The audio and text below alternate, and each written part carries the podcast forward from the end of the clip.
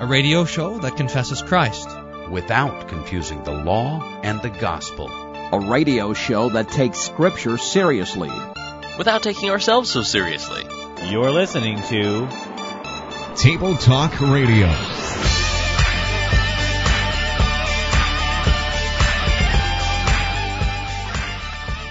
This is then a sanctification, is a daily drowning of the flesh and, the, and a daily rising again of the new man to life. Uh, and that is what we call repentance.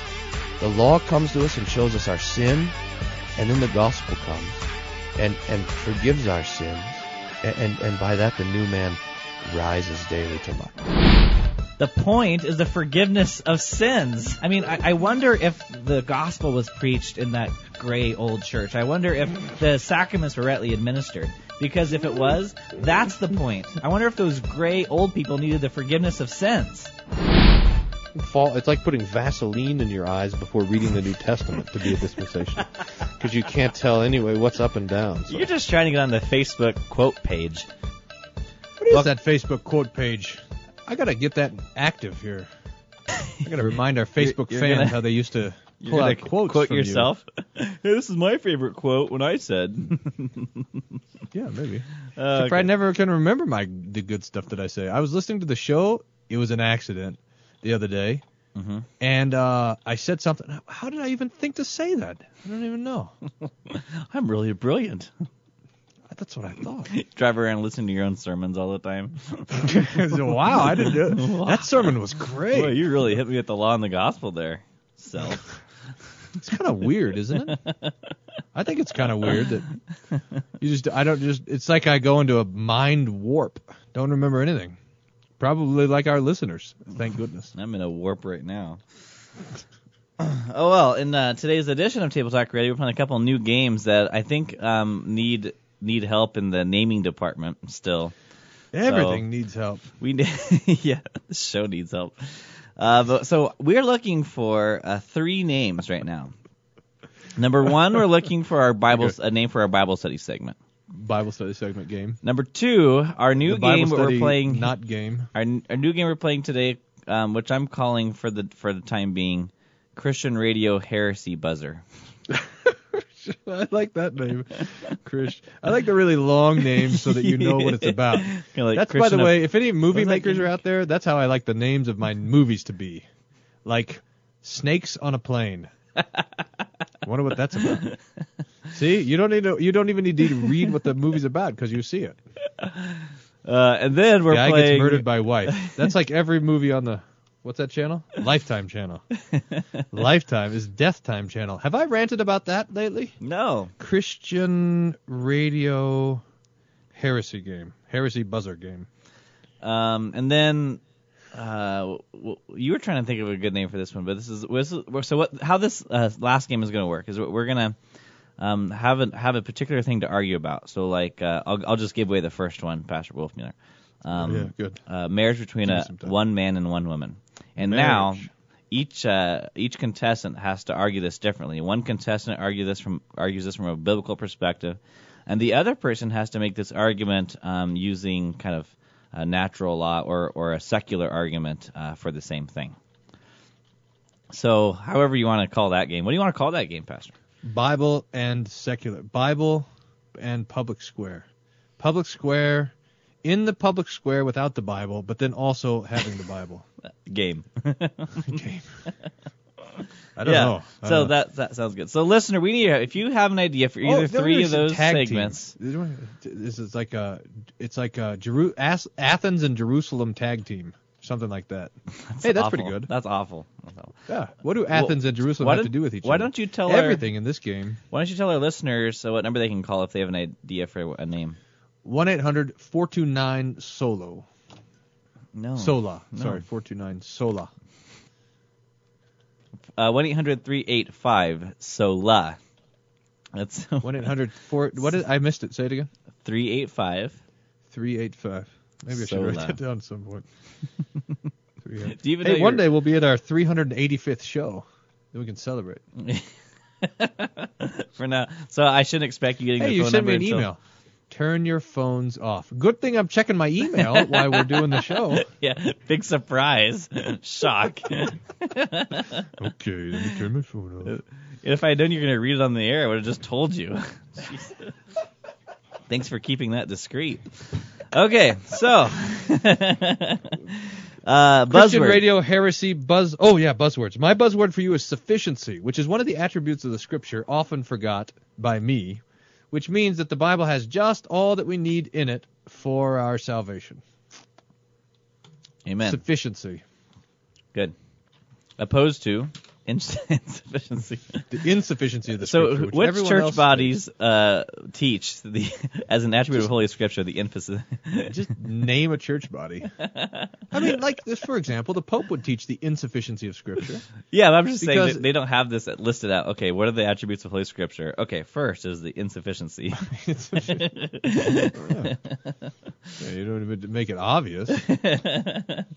they don't also say the unclarity of Scripture, or the unsola of Scripture, the unaloneness, the togetherness of Scripture. I think church bodies need to be um, a little bit more forthcoming in the in the doctrines they don't believe. Yeah, I think so too. Okay. petition. My theological buzzword for you is impute.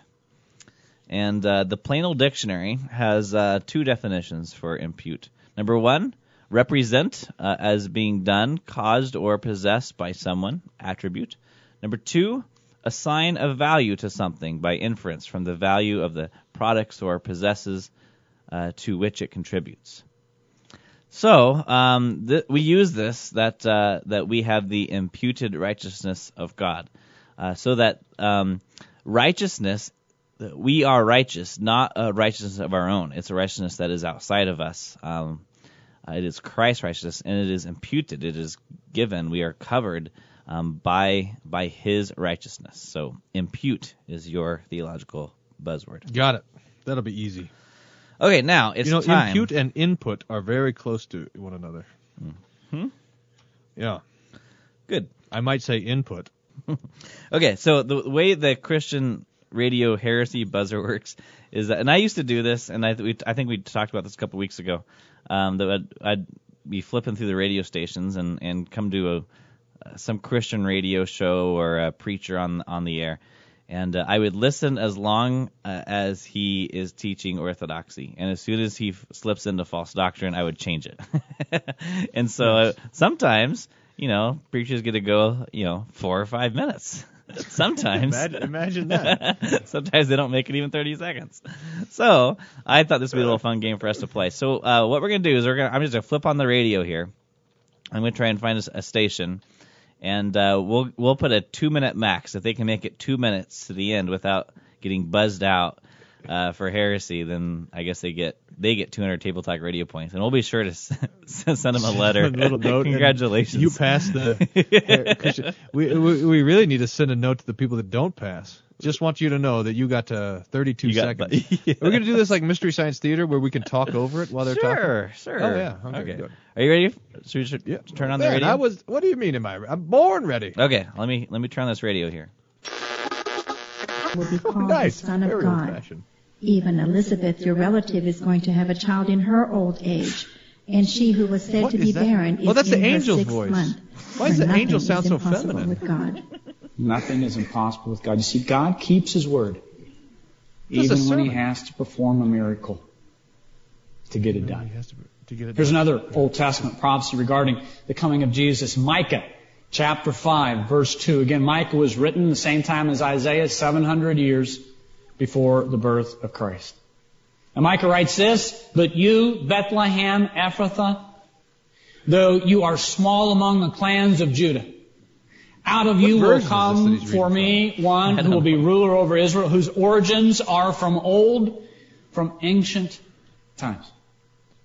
Now fast forward 700 years to that time when Mary got the prophecy or the announcement from the angel. Where was she? Where was she living at that time? Uh, that- She was in Nazareth, right? Very good. And so Jesus is going to be born in Nazareth, not Bethlehem, unless you're God. And you have determined your son be born in the line of King David, who was born in Bethlehem. And you begin to work in the heart of the ruler to make sure that Joseph and Mary get to Bethlehem. Constantine, Yeah, so you far read so good. Yeah. Chapter 2. In those days, Caesar Augustus issued a decree that a census should be taken of the entire Roman world. This was the first census that took It place. helps when you're reading scripture. while That, that'll help you Right, assess right. this. You can't just get buzzed on that. and everyone went to his own town to register. So Joseph also went dare up you to from buzz. the town of Nazareth in Galilee to Judea to Bethlehem, I don't have the a town of buzzer now that I David, think of it. Because he belonged to the house of the line of David. He went there to register with Mary, who was pledged to be married to him, and was expecting a child. While they were there, All right, that's about two minutes. So th- there's some good things there. Huh? Nice work. So I I like that what he said. Christmas sermon. That that the Lord keeps His word, even he has to perform a, a miracle to do it. Yep. True enough. Yeah. All right. So Hey, um, this game isn't much fun if they get if they're orthodox sorry.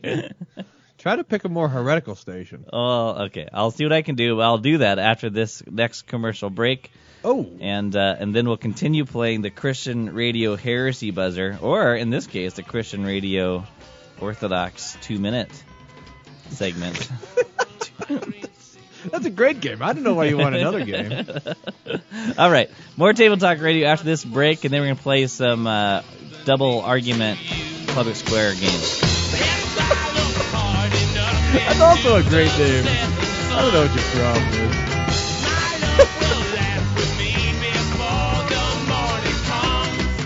Table Talk Radio. It's incredible how well our good looks translate to radio. That's truth right there. And getting to your emails in this break, right, Pastor Wolfmueller? What's our first email? Oh, I thought you were ready. Oh, okay, I got it.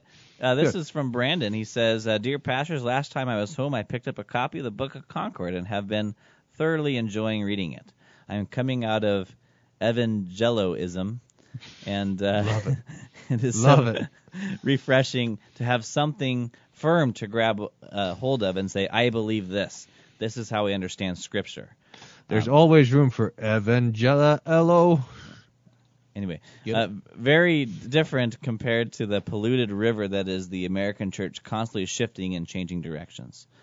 On to my question. The Book of Concord has many parts to it. I understand the need for a small catechism and a large catechism uh, to expand on it, but why the others? It seems they repeat the same articles.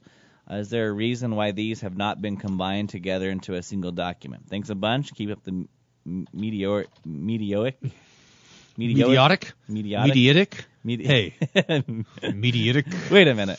Well, hold on. Uh, wait. if we knew how to read, I think that'd be an insult. This is uh, Brandon in Indonesia. Thank you, Brandon. Ah, our Indonesian listeners. I wonder if that's really close to Indianapolis. I think so. That's just uh, east a little ways from there, I think. Now there's a lot of, uh, I mean, uh, you know, being in Fort Wayne, there's a lot of, um, you know, there's a lot of Lutherans over there in Indonesia. I think what we need is a quick start guide to the Book of Concord. I'm going to writing this down. C O R D with my typer.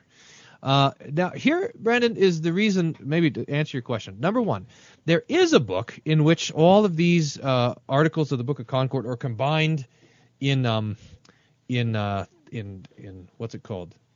Uh, not chronological, but according to the topic. It is called. I'm pulling it off the shelf here.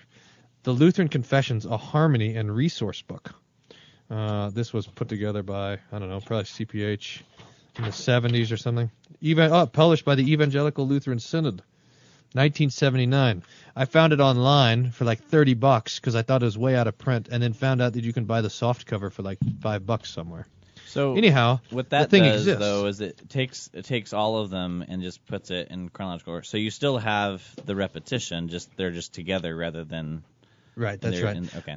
But the reason why the Book of Concord is like it is is because it's ten unique documents bound together. So you you have the the first three creeds, the Apostles, Nicene, and Athanasian Creed. Those and those are written in the ancient ancient church. So the Nicene Creed was 325, uh, uh, expanded in 380, then added on to a little bit a couple centuries later. The Apostles' Creed kind of creeps up around the year 400, but it had been around for a long time before that. The Athanasian Creed also the end of the fourth century and and those three creeds were uh, in the early church combating heresy, and those get published in the beginning. And then the last seven documents of the Book of Concord were the Lutheran documents, beginning with the um, uh, with the Augsburg Confession in 1530 and ending with the Formula of Concord in 1577, where the Lutherans uh, had specific tasks at hand, and they were addressing these tasks theologically. So Emperor Charles V says, "Hey, what do you guys, what do you Lutherans believe, anyways? Because this is really a pain. Because I'm trying not to get walloped by the Turks." so they got to Augsburg and they set the emperor down and said, "Here's what we believe: Augsburg Confession." Then the Catholics refuted it, so the Lutherans wrote a response. Melanchthon did especially, and you have the Apology of the Augsburg Confession. Luther and some of the other pastors visited around and found that the conditions in the churches were horrendous. So they wrote the uh, small and the large catechisms for training tools in the churches, so that people would know the basics of human or of, of Christian doctrine. The Smalcald articles was written because the Pope said he was going to have a council, and uh, and uh, they were going to have a, and what Torgau. And so Luther wrote the Smalcald articles in preparation for that council. And because the people at Smalcald didn't say think it said enough about the Pope, Melanchthon wrote an appendix on the power and primacy of the Pope. And then, after Luther died, all these different disputes broke out. And so a bunch of guys, Andreae and Chemnitz and uh, a handful of the others, got together and said, here's the problems that we're facing. Uh, here's what some people say. Here's what other people say. Here's what the scriptures say, and what our confessions have already said. That's uh, 1577, the Formula of Concord. And all these ten documents were put together in 1580 as the Lutheran Confessions. Hey, world, here's what we think the Bible says about those things that really matter law and gospel, the truth, the life in the church, etc. And the reason, I mean, it is true that they address a lot of the same issues, um, but over time, in, the, in that span of 50 years, um, though we were many were starting to confess what the Lutherans taught, uh, still new false teachings about those teachings were rising up. So now there's a further clarity that needs to be made, and those are addressed later, like in the in the formula. Uh, so uh, I think it's good to have them all there. We need them all there. Um, uh, but but some of these other resources that kind of tie them all together is good too. And the Book of Concord is always better than you think it's going to be. So take a read. all right. Back to the show.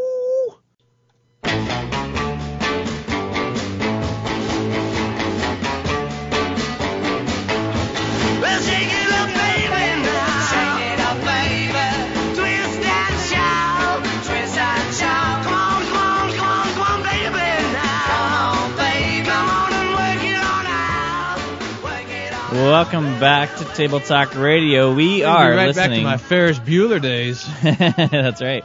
Uh, we are listening to the local uh, Christian stations to find out what uh, Christian teaching is going on, and uh, and so I am far- now after the break buzzer equipped. Yeah. Uh-oh.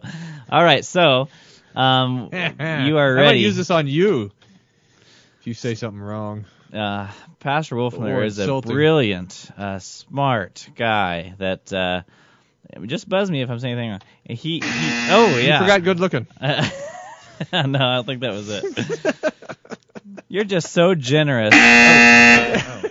this is buzzing yourself. Oh, because we have matching buzz noises. Alas. Why did you buzz yourself on that? okay, so it's time to for another round of this Christian radio heresy buzzer, and uh, let's see if we find another station. In your heart and in your home, and something good will come from this. And What refuse to plant the seeds of rage and anger What? in another person. Plant the and seeds if you of do rage that, and anger. if you make that decision, if you follow God's path, that now is the time to get rid of anger and rage and malicious behavior, then these knew what he was children about, so I could and these brave adults will not have died in vain. Wait, wait, wait, And wait, wait, wait, wait. Oh, that it's hold easy on. for us to Okay, what did you hear? Uh, yeah, yeah, he he just say that if we if we would put out the seeds of not have the seeds of rage and hate ourselves, then the the children would not have died in this uh, shooting, the shooting tragedy last week? I think so. Yeah. So so Oh, that uh, if we learn from this, then they won't, won't have died in vain. Oh, yeesh. Yeesh. That's terrible. You know, I you know here's this um, this this shooting thing in Connecticut is an absolute disaster. I, I now I'm having a little bit of trouble processing it because it seems I, I don't know if th- how this is up there, but this seems a little bit far away because the last shooting that we had this last summer was like 20 feet from us. You know, I mean Mhm. just right down the street, uh, and that was horrible. And um, and kind of going through it. And this seems further away, although it, by all kind of objective accounts, this is even. I mean, it's much more horrific with these children. It's just even Mhm. hard to imagine. Just Mhm. hard to imagine. But uh, I don't know if we we have a we have there's some sort of trouble there where we just can't let an evil thing be an evil thing. You know, like. Uh, I mean, everyone tries to take this and then use it for something. It's, uh, you know, if you're a lib, you use it for your gun control ideas. If you're a uh, conservative, you know, if you're a preacher, you use it for like this guy did. So now it's got to, you know, some sort of way it's got to manipulate us into behaving better or something like this. Mhm. And it's it's just very, I guess it's human nature. It's very difficult for us to just let this thing be a horrible, tragic thing. But yeah, that's what we, is. we we want to get in there and say this is how we fix it, but I mean th- this is the thing. I mean we we can't. I mean evil is evil.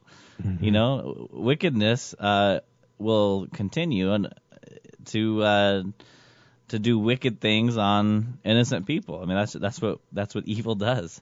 And um, if we were to remove, you know, any possibility for shooting rampages, wickedness will find another way to to to have its ways on the innocent. Yeah, that's right. But but we can't stand that thought, so we want to try to, um, you know, say this is this is how we're going to fix it, or this is what's Right. responsible. And I suspect we can do, you know, do we can do what we can to Sure, sure, yeah. to I'm make this world a freer and better place, uh, both. But it's um, but it's tough when you take this. Tra- I mean, for the these poor families that are mourning, that you know that what's going to happen out of this is you're going to have.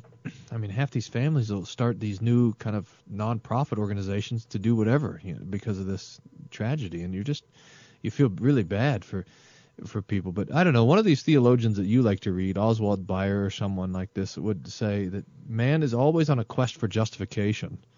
Either they'll be justified by God or they'll be justified by themselves. And so these tragedies turn into all this this opportunity for self-justification, which is which is making something tragic and make and turning it into something even tragicer. Sorry, just laughing at your made-up word. Tragicer, tragedy-ish. Yeah. No, that, that- that- you're right though. well, what else do you think is on the radio? Should we see what else is out there? Yeah, yeah. Okay. Um, Sure.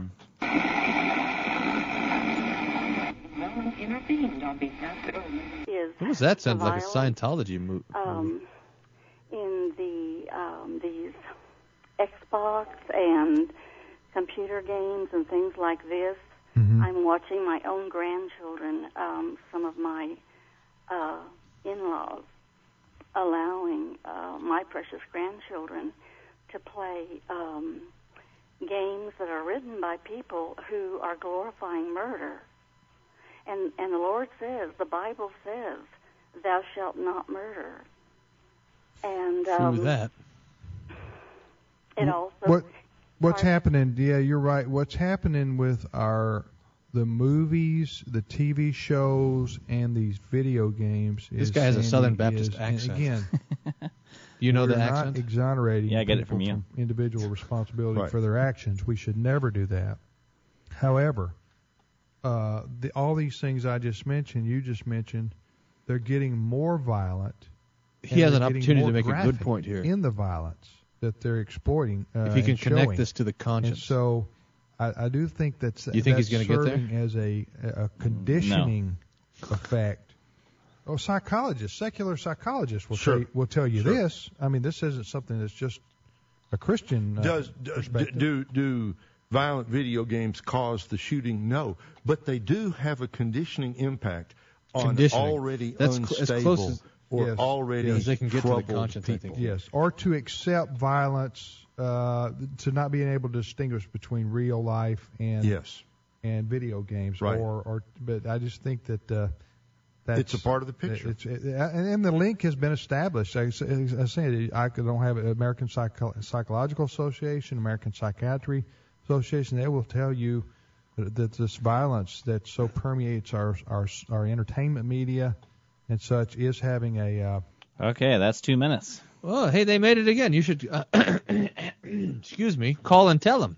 You never hear that on a professional Christian radio station. yeah. Now, I, I wish hope, they, I hope were. nobody's playing this game with our show with uh, radio professionalism. Like, clear this throat. uh, what are you uh, talking about? uh, that's how I'm going to say uh, from now on.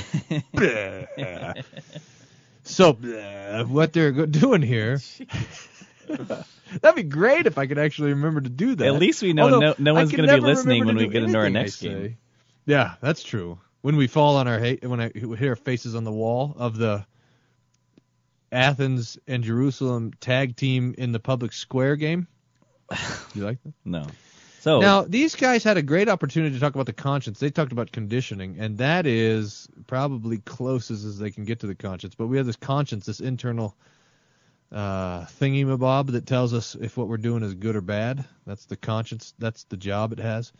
And uh, your conscience is afloat. You know, it's changing like the temperature. So sometimes your conscience is being softened, and most of the time it's being hardened by the devil and the world and the flesh, pushing you towards a hardened conscience. Now, uh, I think it's true that uh, video games have the potential to harden your conscience.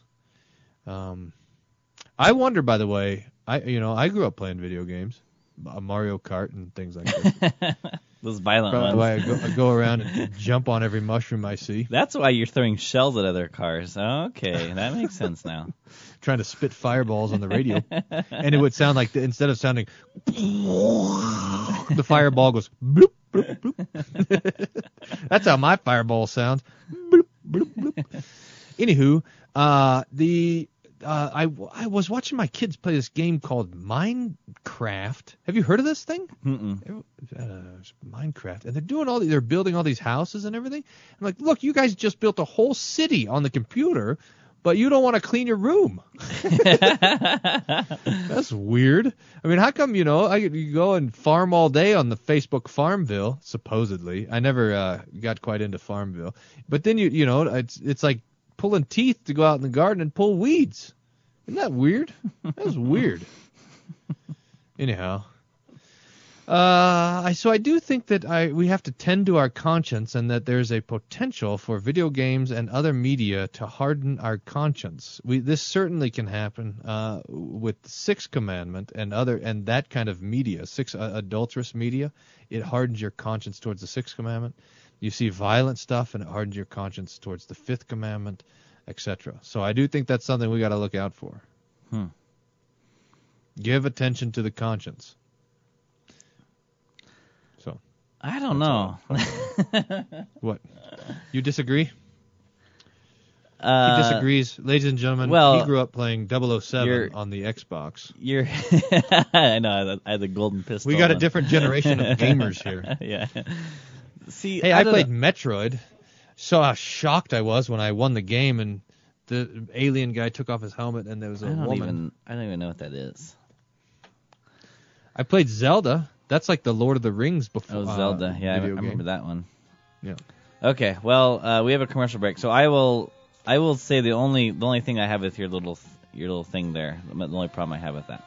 Whenever we get back from this break, and then we'll try and Oh. make some arguments. Um, uh, we'll we'll just we'll just argue. It doesn't even matter what we're going to argue about. We're just going to argue, and uh, that'll be something to look forward to. And then, have you decided what we're studying in the last segment of the program yet? Nope, I'm on it. All right, we'll be right back.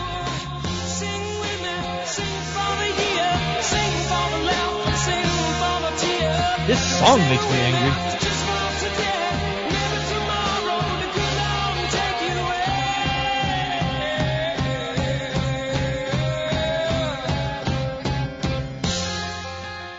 Here we sit. We can do no other. Table Talk Radio. Time for another email. Uh, Pastor Wolfman, what do you have next? Dear, dear esteemed and illustrious hosts, another email gone awry. Now, I think he meant to say singular host and referring to me. Do you think? anyway, go on. I'm always struck by the questions regarding age of accountability. We got a lot of email about the age of accountability thing. Wonder that people have when they learn that it's not found in the scripture. Many would be surprised to learn that it's an ancient legal doctrine developed to address the issue of children who commit crimes or civil or civil torts. Man, oh man, if I had a nickel for every tort I committed.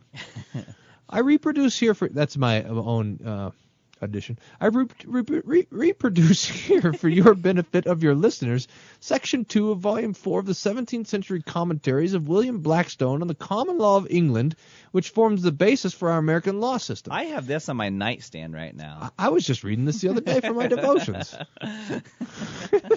In part one, Blackstone discusses the capacity of infants to commit crimes. He gives a good summary of the development of the legal doctrine over time and the questions with which the law wrestled.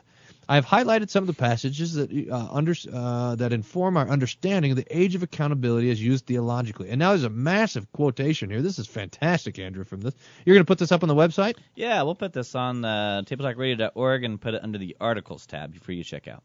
So what does this mean? Blackstone demonstrates the age of accountability in law was a bit like pinning jello or the medieval equivalent to the wall. That would be gruel. Grulo.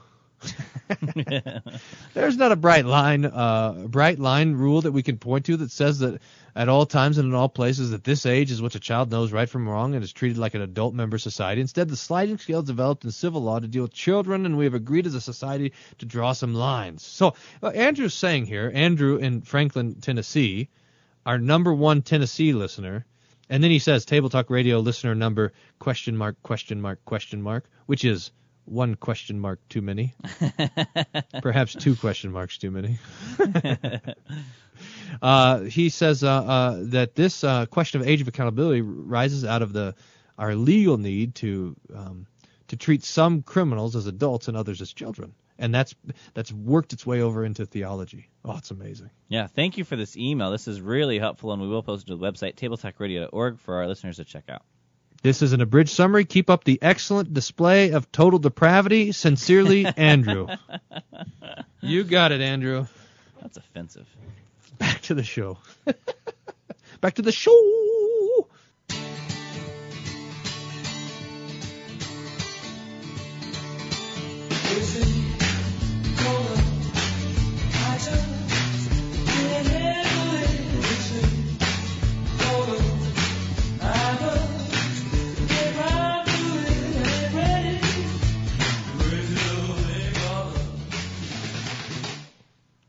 Okay, welcome back to Table Talk Radio. In this segment of the program, we're going to be uh, making some arguments, both biblical and in the public square. But first, I need to uh, respond to your uh, theory here that uh, media and video games um, uh, desensitize the conscience, uh, harden the conscience, which I think is true. First of all, I'll just say that. Yeah. Um, but I I don't know that I can agree that. Um, media has can desensitize one's conscience to the point that they have no conscience to go into a school building and start shooting kids. Yes, that's right. I, I, I just I I don't think it has the ability to to harden it that far. I think there has to be something else going on there. Yeah, I suspect that's the case also. But yeah, I mean, the conscience is a mysterious. There's a, it's a mysterious terrain. The conscience. So.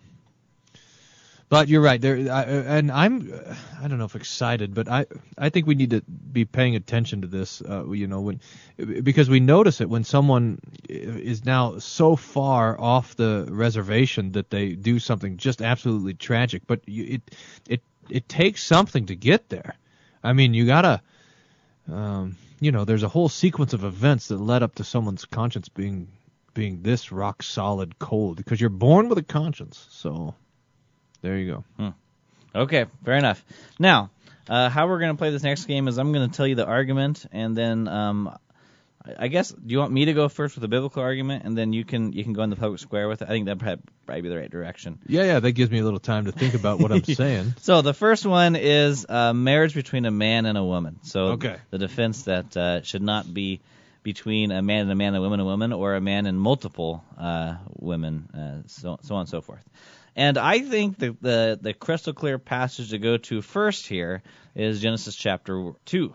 So so this is where uh, God has created Adam in the Garden of Eden, and uh, he goes forth naming uh, all the animals, and and God has not uh, found a a or Adam has not found a, a, a helper suitable, so then he creates Eve from from his rib, and uh, and uh, we have have also the sixth commandment that uh, you should um, you know honor your your your spouse, um, that you should uh, love love your spouse.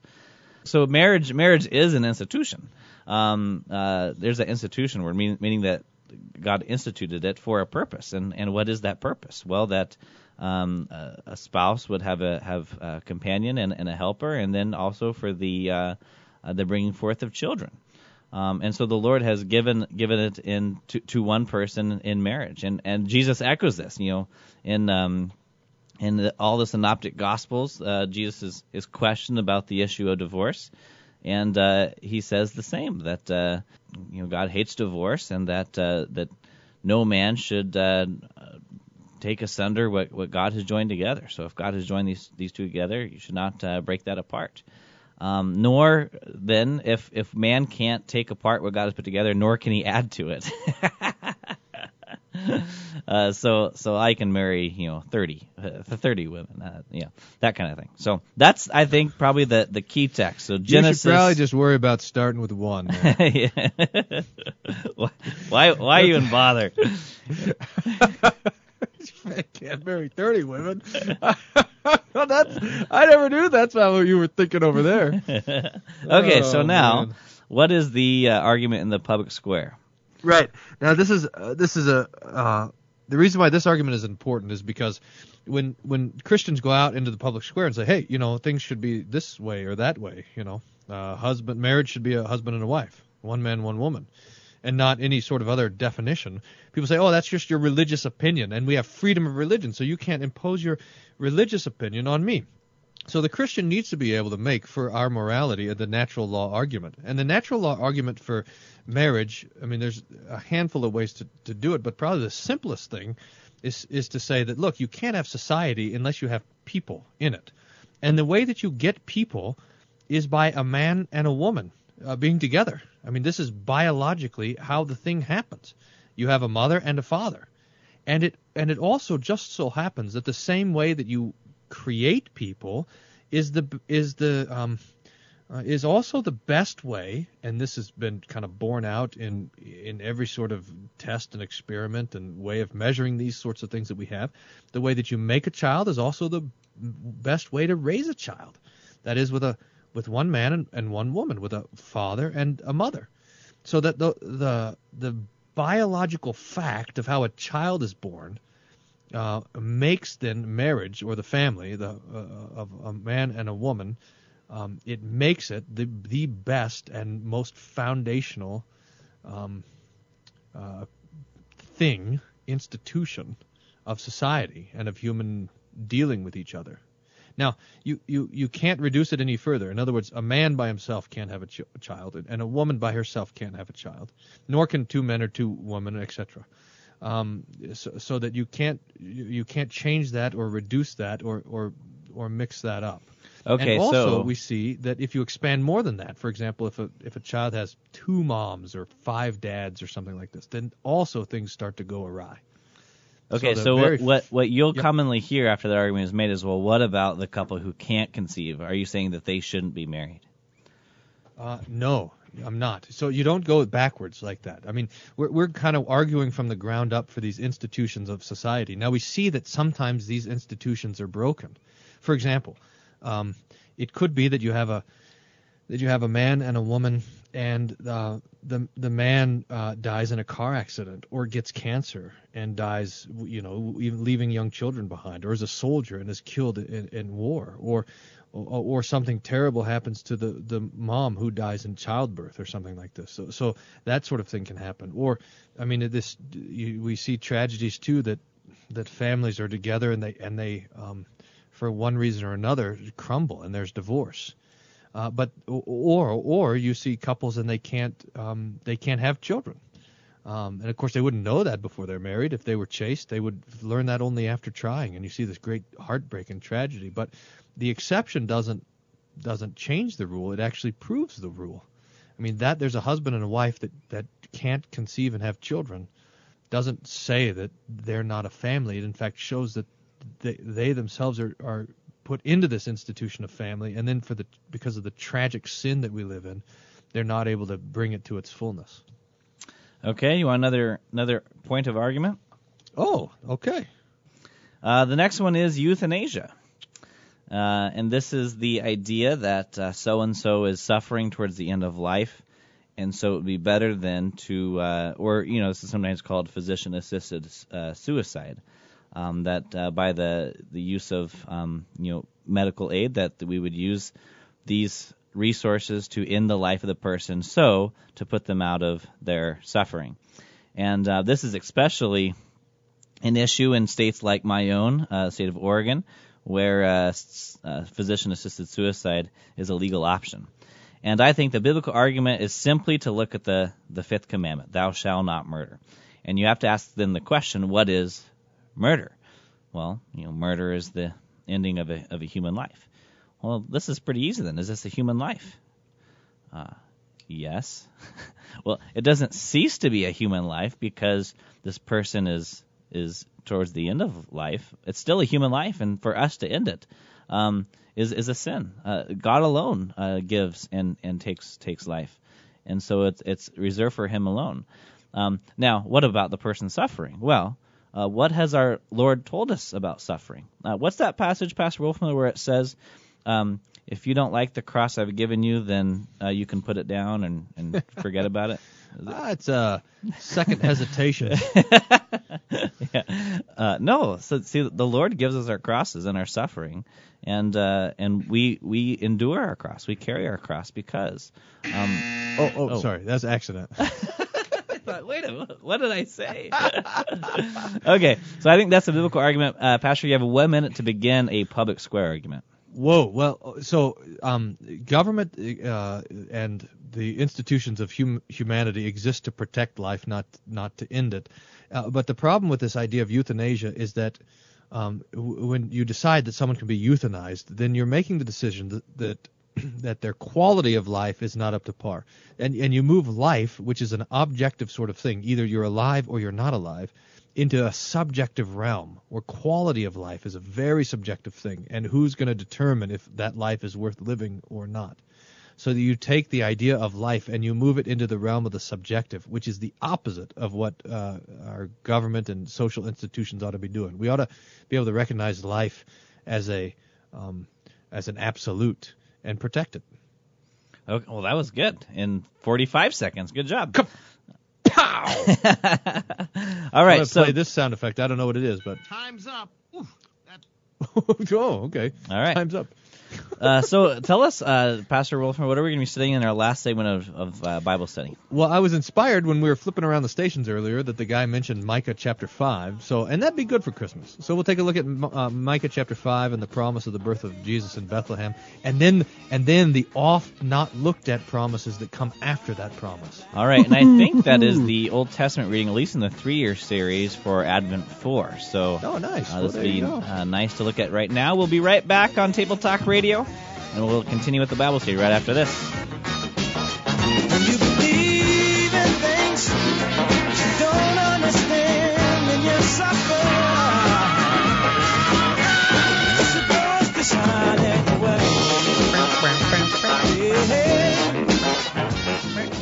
Hey, you really are listening to Table Talk Radio.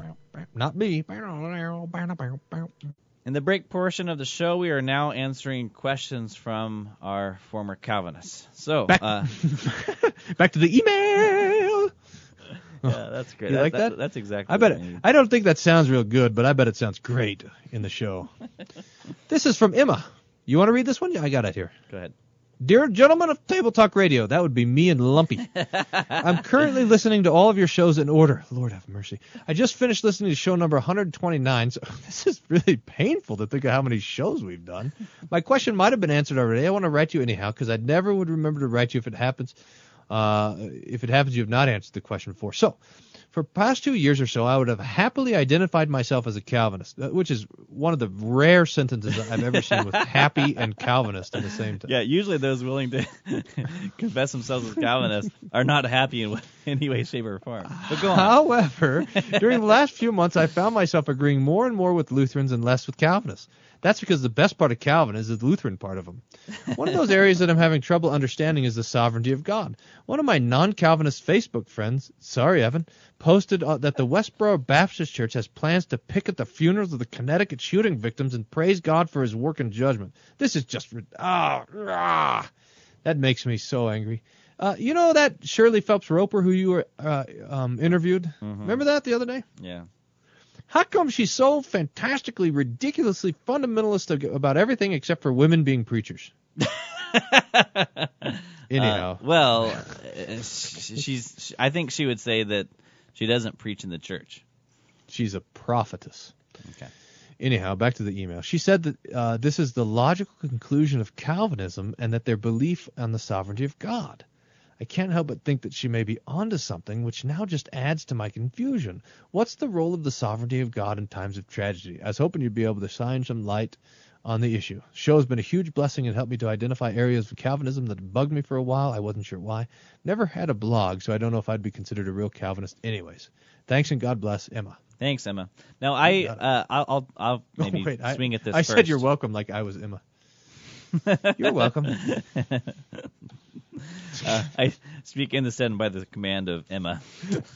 Um, so I've I've uttered these words before, so I I'll uh, say what I what I meant by them. I don't know what her friend meant, but um, I am not here saying that uh, all Calvinists should be picketing f- funerals. I mean, this is just awful, and you know any Calvinist who doesn't do it uh, isn't being consistent to or carrying Calvinism to its logical conclusion. Uh, that is far far from what I think anyone would mean. But um, to say because this is this is the point of what they're doing when they when they go out and and uh, talk to people who uh, are not going to church, not going to Christians, uh, or not they don't claim to be Christians. They aren't there trying to compel them to get into the church. They're just saying them, "Hey, God God hates you."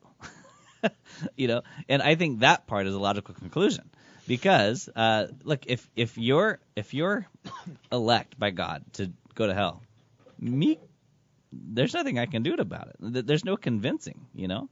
Now, I, I think our, our Calvinist friends um, would would probably say, "Hey, look, you know, God still works through the gospel." Um, uh, I don't know how. Do you, do you think they would say that? I don't know. I don't know how. I mean, Calvinists. Like I said, at some point, the Calvinist just has to eventually preach like a Lutheran. and that's probably what they do when they get in times of tragedy. In fact, you remember Pieper? He said, "God be praised that every once in a while a Calvinist preacher has to go to a deathbed, and that's when they act like a Lutheran. Just bring the gospel." I don't remember now, that. You know what I want to do? I want to picket Westboro Baptist Church, and I want to have signs out there that says, "Jesus died for Westboro Baptists." How about that? Talk about being the most reprobate of all, believing that Jesus died for everyone. Well, very good. So Emma's on to something. Yeah, I think she is. You gonna do your little thing? Oh yeah. Back to the show.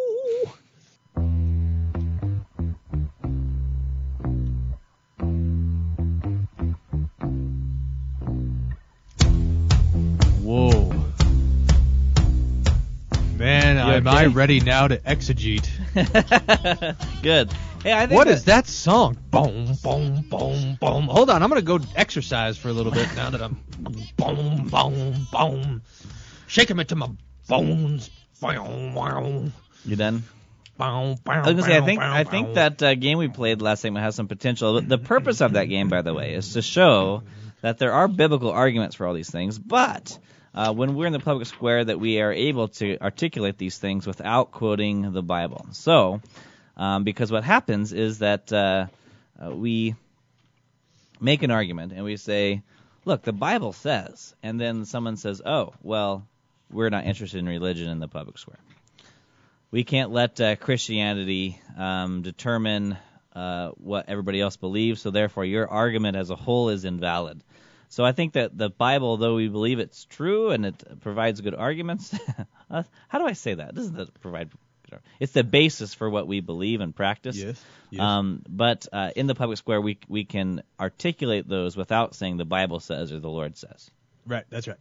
I mean, because the same God who wrote the Bible also built the universe. Yeah. So it would stand to reason, right? Right. So it, having the Ten Commandments is like having the Cliff Notes to natural law. Uh, you probably know all about Cliff Notes now. Someone told me about them once. I couldn't believe such a thing existed. I don't even know what they are. If you it didn't read the book in something high you have when you're hanging on the cliff or something, is that? It's a- uh, put down this book and grab the cliff with the other hand. I uh, you didn't read the whole book, and but you still want to talk intelligently about it, so you read the cliff notes. Well, oh, see, I wouldn't. Know you don't. So, th- so Ten Commandments is like the cliff notes to natural law. It gets you to the end without having to do all the work. But we, the church needs to be able to do all the work and say, hey, look, I'm against whatever kind of non-ethical thing that you're for, not because I'm a Christian, but because I'm a human being. Yeah. This, by the way, I think um, was the brilliance of one of uh, Paul Ryan's um, answers in, in the vice president debate because he said that I I do this because I'm a Catholic, but I also do it uh, because I'm what do, what do you say um, because of science and reason. Um, talking about the issue of abortion. Uh, so so he he was firm on saying hey this is what I believe, but even if you didn't believe this, you still have reason to uh, uphold abortion. I think that was one of the best answers I've heard from the political realm um, on abortion because usually th- this is the problem that all the the candidates got into when they would talk about uh, abortion, case of rape, and someone would say, well, you know, you know, God still has a wonderful thing planned in the in the case of rape. You know, the, these guys just get lambasted in the, in the media because, oh, how can you say that God uh, supports rape, all this stuff? Um, Right. Because these politicians can't, that they are unable uh, to take something that we believe from Holy Scripture, but to articulate in the public square without saying the Bible says. I think Paul Ryan looks suspiciously like Jonathan Fisk. Suspicious that you think it's a it's a conspiracy? Yeah, where was Fisk during the presidential campaign? I don't know. If you, if, hey Fisk, I know you're listening. If you can account for your whereabouts during that time period. Okay, let's let's move on. Um, so To the text. So here we are in, in Micah chapter five. Verse two.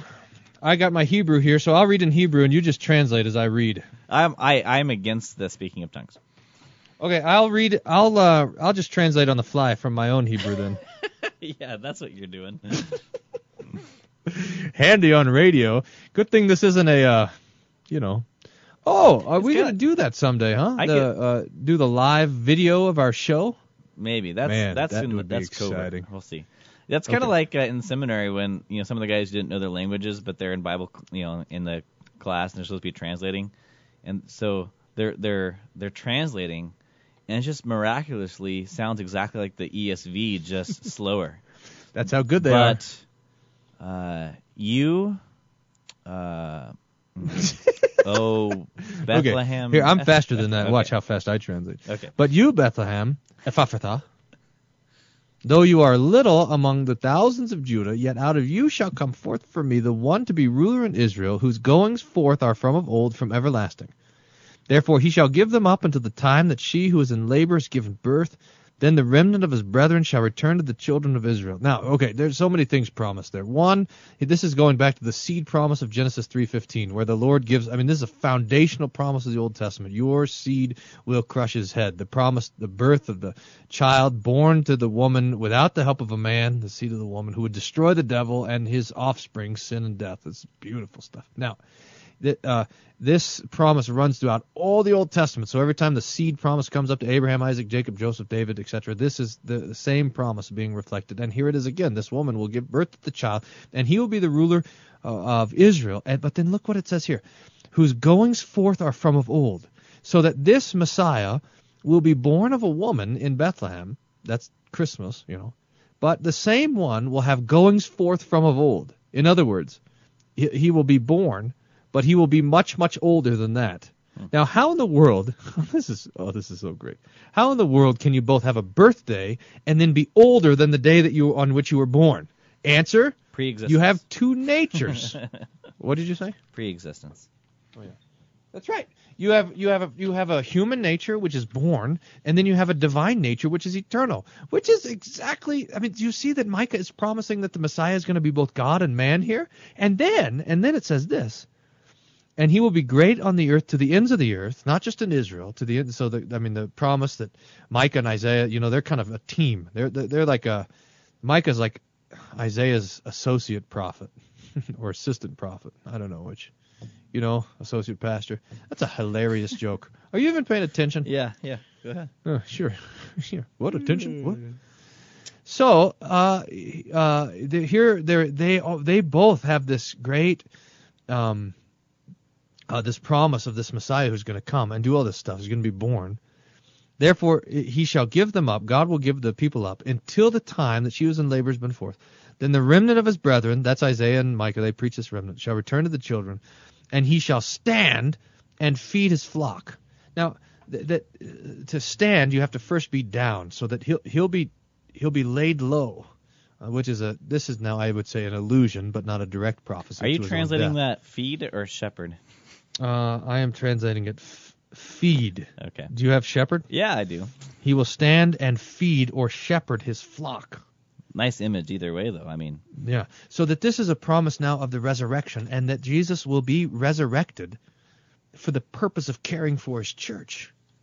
To, uh, and, and now, and this is so wonderful because remember how it is when Jesus and Peter on the, the shore of Galilee, and, and Peter's now betrayed Jesus three times, and, and Jesus goes to restore him. Do you love me, Peter? And you remember what Peter says to Jesus? No, you don't. Are you there still? when? At, he said, Do you love me? Peter says, Yes, Lord, you know I love you. And then Jesus says, Feed my sheep, tend my lambs, tend my sheep. Remember that? Yeah, I do. Oh, good. Okay. Into John's Were you- gospel. Yeah, John's Gospel. Are we playing Bible Bee? This is a picture of. Go on. I'm just adding points to my tally. I'm looking to see if you got the buzzword here. So that Jesus now, I now I'm, I got a buzzword. I'm working it in. Are you ready for it? Yeah. You had your chance and I wasn't paying attention. What were you doing? I know you weren't checking Facebook. Playing video games. First person shooter games. That's what they call it. That's the lingo. Anyhow. Go on. Jesus will be Jesus will be raised, he'll be resurrected, and the purpose of his resurrection and his ascension is to care for us. In the strength of the Lord, in the majesty of the name of the Lord is God. That's the scriptures. Uh, the name of the Lord God. And they shall abide. That's us. This so this promise here, I mean this promise of Jesus' birth in Bethlehem is so much more than the location of where Jesus will be born.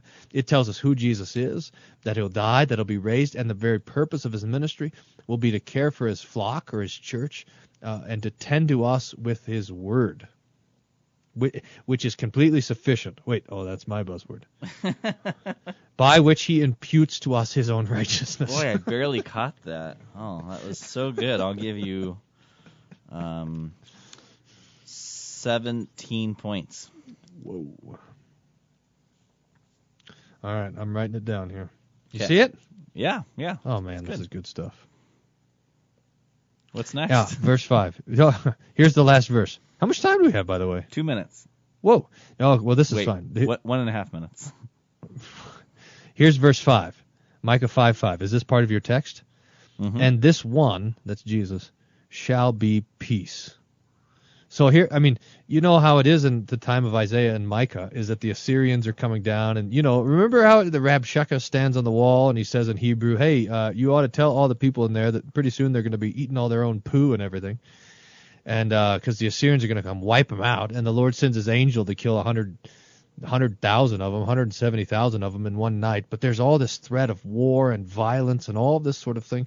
And here Micah and Isaiah and all the prophets stand and say, hey, uh, if you want peace, you're not going to find it in Egypt. You know, going to Egypt and finding an ally there. You're not going to find it in this, you know, kind of goofy alliance with the Syrians or whatever. You're uh, against the Assyrians. You're going to find peace in the Messiah. You're going to find peace in the one who is dead and raised for your forgiveness. You're, you're going to find peace of all places, like the angel said to the shepherd, peace on earth, goodwill towards men, that you're going to find peace wrapped in swaddling clothes and lying in a manger, wrapped in g- grave clothes and lying in a tomb. That's great. That's fantastic. Oh, thanks. Good job. Um, so I'm gonna close my video game here. All right. All right. So the final score is uh, 200 to 17, and uh, I'm the winner. So I got that Bible bee in there. So, all right. Thanks for listening to this edition of Table Talk Radio. Where the points are like the hardening of your conscience that results from playing Wii Fit. You've been listening to Table Talk Radio. The views expressed on this show are that of the hosts and do not reflect the views or opinions of this station. We would like your feedback on today's show. Call us toll free 1 800 385 SOLA. That's 1 800 385 SOLA. Or send us an email questions at tabletalkradio.org. You can listen again to this show or any of our past shows on our website, tabletalkradio.org. Thanks for listening and tune in again next time to Table Talk Radio.